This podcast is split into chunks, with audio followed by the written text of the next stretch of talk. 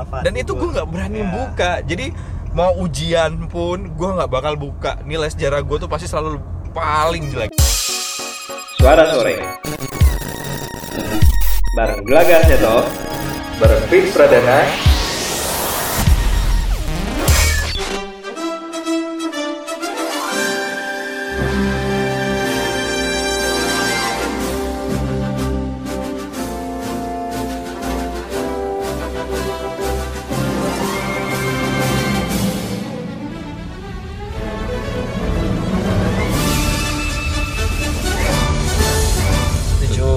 Agustus tahun 45, itulah hari kemerdekaan kita.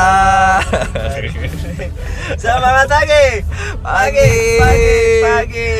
Aduh, siarannya pagi-pagi nih. Emang habis ngapain sih pagi-pagi kok udah? Jelas dong, kita ini kan nasionalismenya tinggi, jadi kita harus datang menghadiri upacara di kantor. Kita habis upacara. Meskipun hari Sabtu. Hari Sabtu, tanggal merah upacara ya. Pasti. Biasanya. Di sini teman-teman ada yang upacara juga nggak? Ya, pastilah. Like dan subscribe kalau ada yang upacara. Pastilah. Karena upacara itu sebenarnya apa ya? Mengingatkan kita bahwa kita itu ada di bumi Indonesia gitu. Indonesia, kadang-kadang kan sering lupa ya, apalagi kita anak muda gitu kan. Sering lupa bahwa ternyata Indonesia bisa kayak sekarang damai dan segala macam itu berkat perjuangan para pendahulu kita. Tapi sebenarnya gue pengen tanya ke lo, Ga. Lo itu pacara sebenarnya karena apa, Ga? Jujur deh. Karena disuruh ya. Karena disuruh bos. Tapi mungkin kebanyakan kayak gitu ya. Iya. Tapi kalau gue sendiri, gue pribadi, Ga, gue nggak tahu ya kenapa ya, gue tuh selalu kalau upacara tuh gue selalu merinding melihat bendera di kerek ke atas terus gue hormat, itu gue selalu merinding. Gue nggak tahu kenapa, karena gue merasa kayak gue bersyukur banget gue bisa ada di Indonesia gitu. Betul. Dan gue masih bisa berdiri ya. Gue masih bisa berdiri menghormat kepada sang bendera merah putih. Itu rasanya apa ya, perasaan gue tuh kayak lega gitu loh. Gue bisa kayak gitu. Itu sih kalau gue ya.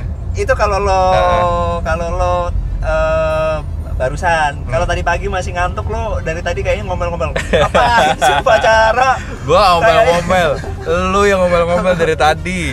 Gue sih nggak ngomel-ngomel. Negara lain nggak ada upacara gitu. Enggak, bukan. Gue tuh bertanya sebenarnya di negara lain apakah melakukan hal yang sama?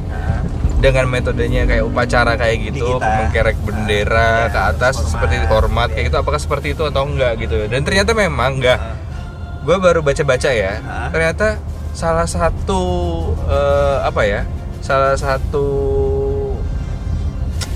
tradisi Indonesia. Tradisi Indonesia upacara ini itu salah satu tradisi yang diminati sama orang luar untuk ditonton gitu loh.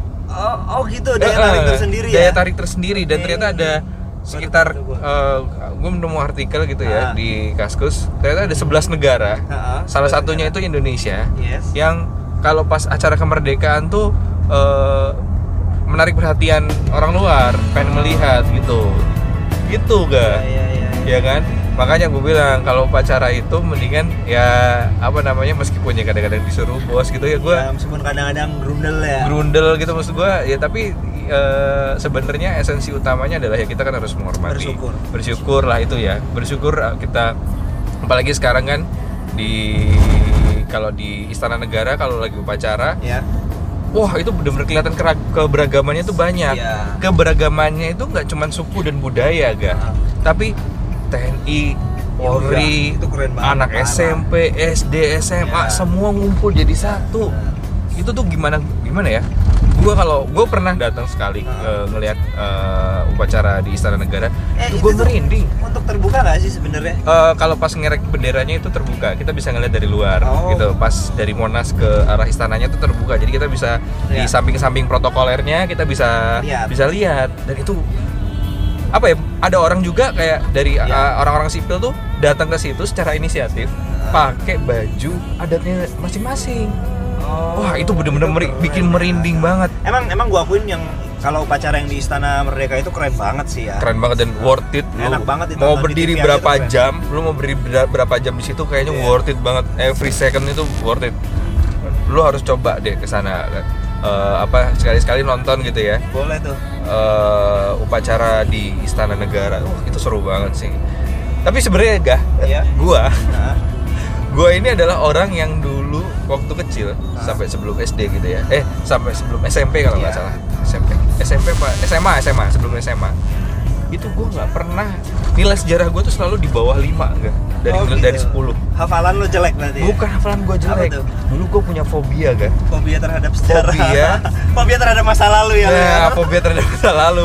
Bukan itu sebenarnya jadi kayak kalau gua ngelihat wajah orang yang sudah mati di mana di buku kan itu banyak itu gue takut kocak banget itu bener dan gue sampai buku sejarah kan isinya ya mau nggak mau kan isinya pahlawan semua yang udah mati ya, ada yang udah wafat dan itu gue nggak berani buka jadi mau ujian pun gue nggak bakal buka nilai sejarah gue tuh pasti selalu paling jelek gitu jadi gue mau kalau misalnya sejarah tuh gue mending diceritain tapi semenjak SMA fobia itu hilang terus gue merasa kayak gue ketinggalan banyak soal sejarah Indonesia gitu dan gue ngejar di situ kan pas waktu SMA itu gue datang ke museum gue datang ke di Jakarta kan banyak museum ya, nah itu gue datang ke museum dan gue coba belajar tentang sejarah dan itu ternyata seru banget kan banget untuk kan karena gue dulu anak IPA ya pas zaman SMA terus ya SMP pun gue lebih suka pelajaran IPA ya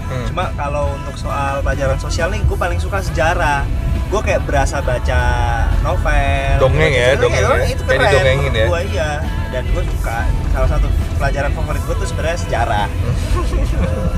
Tapi fun fact nih ga apa tuh gue nemu artikel yang baru banget nih hot di rilis sama IDN Times. Jadi ada sebenarnya 5 fakta menarik detik-detik proklamasi kemerdekaan RI. Nomor 4 bikin kamu terkenal. Itu clickbait banget ya sih. Yang pertama itu ini ga? Apa namanya? Naskah proklamasi itu ya kita udah pada tahu semua ya. Disusun di rumah perwira angkatan laut Jepang. Si Sayuti siapa namanya? Melik, ya? Siapa? Tadashi Maeda ya namanya ya. Nah, itu. Terus yang kedua, ternyata ga? Waktu membacakan teks proklamasi, si Bung Karno itu sebenarnya lagi sakit. Oh gitu. Iya. Gak kelihatan ya kan kayak semangat banget tuh dia. Kalau suaranya kan kalau kita Monas kan pas bacain proklamasi itu keren banget. Proklamasi itu memang luar biasa banget emang. Iya. Apa namanya? Karismatik banget. Iya. Terus yang ketiga itu adalah bendera merah putih terbuat dari spray dan kain tukang soto.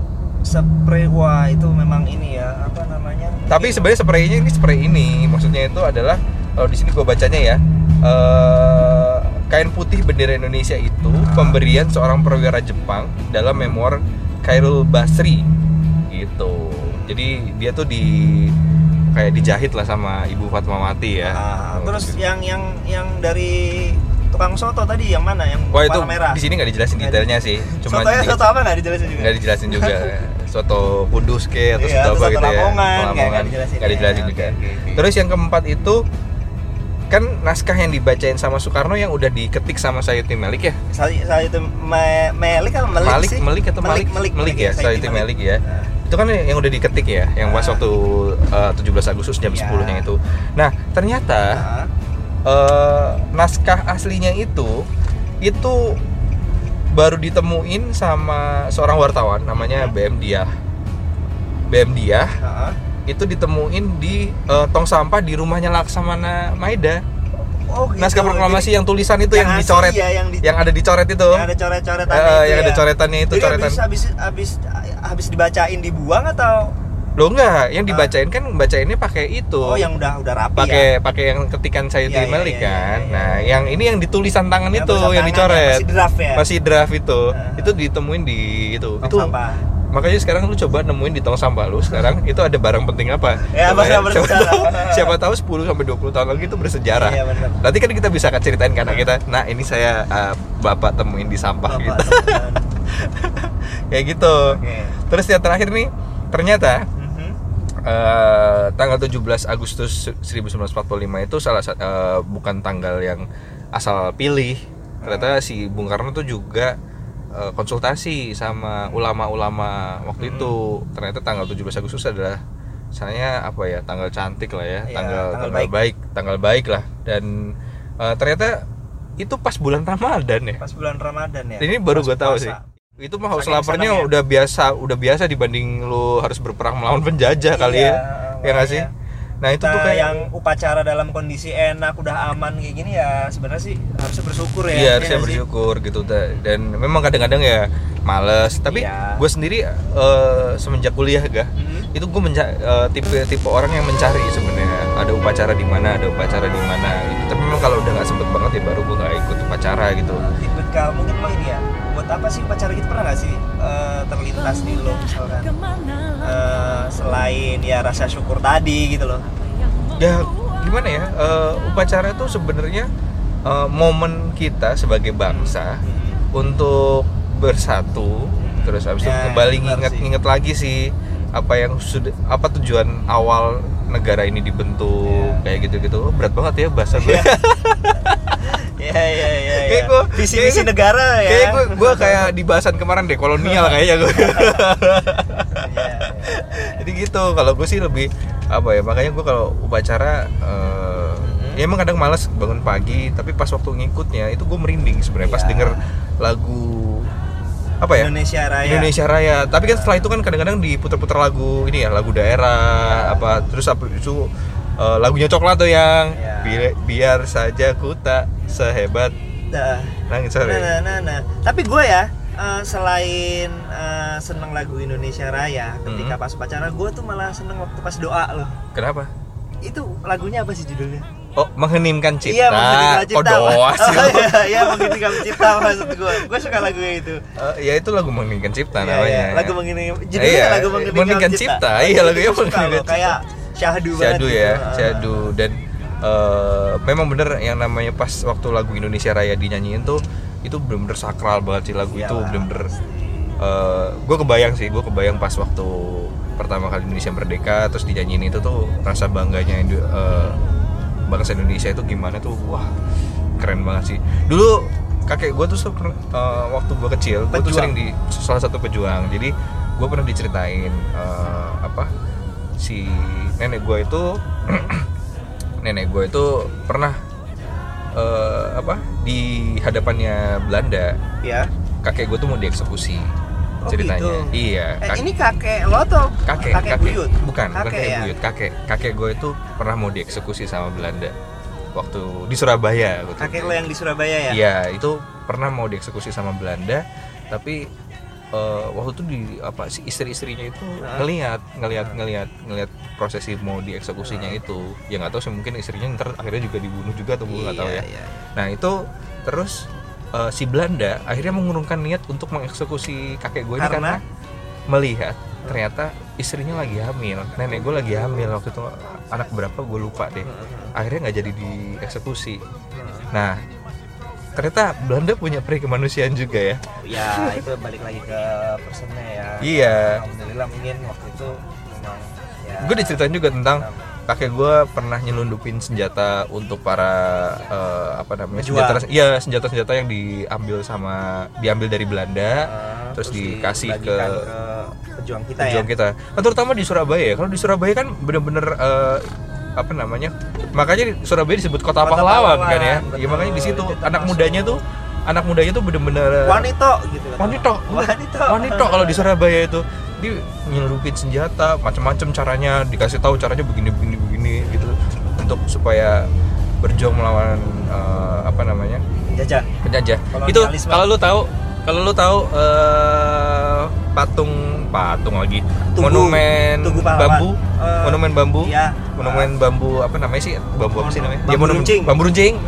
Monumen Bambu Runcing itu salah satu yang menggagas ngebuat itu kakek gue dulu. Karena kakek gue dulu akhirnya pas setelah jadi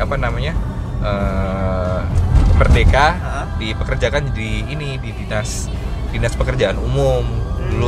Dulu kan setara SMA tuh udah di SMA atau SMK kan dulu kan disebutin senior ya. Nah, ya, kayak gitu dulu. Nah.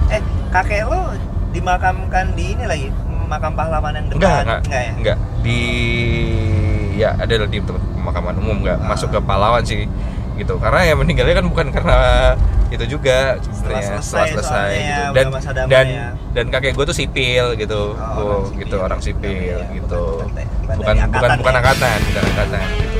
Itu yang akhirnya dari cerita-cerita itu akhirnya gue jadi apa ya, bersyukur banget kalau gue bisa upacara kayak sekarang ini. Salah satunya adalah gue menghargai jasa kakek gue sih dulu, karena pendahulu kita. Gak usah jauh-jauh lah kita ngomongin lain lah. Ya, jangan pernah melupakan sejarah. Dan itu menurut gue hal-hal seperti itu itu yang bukan kita jual ya, istilahnya yang orang luar tuh menarik gitu ngelihat Indonesia. Ternyata Indonesia tuh sejarahnya panjang. Lu bayangin aja dijajah selama berapa abad? 3,5 abad. Itu kalau kita mau ceritain semuanya kayaknya nggak selesai ke cucu kita ya nggak sih? Kayak gitu. Iya. Nah itu yang akhirnya gue setiap upacara gue selalu merinding gak. Jadi gue selalu kalau denger lagu Sang Merah Putih Indonesia Raya tuh selalu merinding gue. Ya. Jadi teman-teman di sini nggak boleh males-malesan lagi ya pacaran. Ya memang kadang males, tapi kita nggak tahu ya.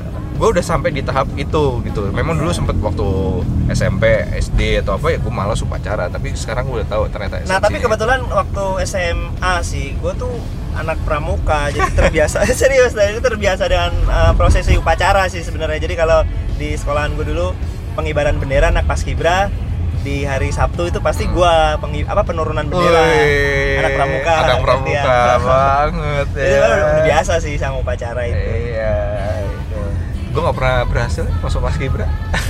Ya males panas ya. Males hitam pasti lo. Enggak, gue pengen sebenarnya tapi nggak pernah kepilih. Tapi istri gue paskibraka. Oh, anak paskib. Anak paskib. Anak gaul kalau dulu anak paskib. Benar, di beberapa sekolahan ada memang yang tim paskibranya itu elit ya, makanya sering dipanggil. Soalnya kalau paskib di sekolah gue, pasti selalu ada perwakilan yang dipanggil ke istana. Nah, itu yang bikin biasanya tim paskibra di sekolah tuh jadi prestis. Makanya. Aduh, jadi gimana nih buat pendengar-pendengar kita, punya cerita nggak soal upacara 17-an? Nggak usah upacara lah, 17-an lah. Ya. Apa sih arti 17-an buat kalian? Coba deh kasih tahu kita dong di Instagram kita ya, di suarasore.podcast. Kita ya habis ini. Iya. Kita upload ya. Kita upload nanti komen-komen aja di situ. Jangan lupa follow juga subscribe, follow juga di Spotify, terus di Apple Podcast jangan lupa dikasih bintang 5 ya. Follow Instagram kita ya suarasore.podcast. Iya. Oke, kalau gitu. Abis ini kita mau jalan-jalan lagi. Kita mau merayakan 17-an dengan mencari diskon. Oh iya tuh. Ya, cashback di mana-mana. Tempat makan yang ada cashback ya. Iya. Ya udah kalau gitu. Bye.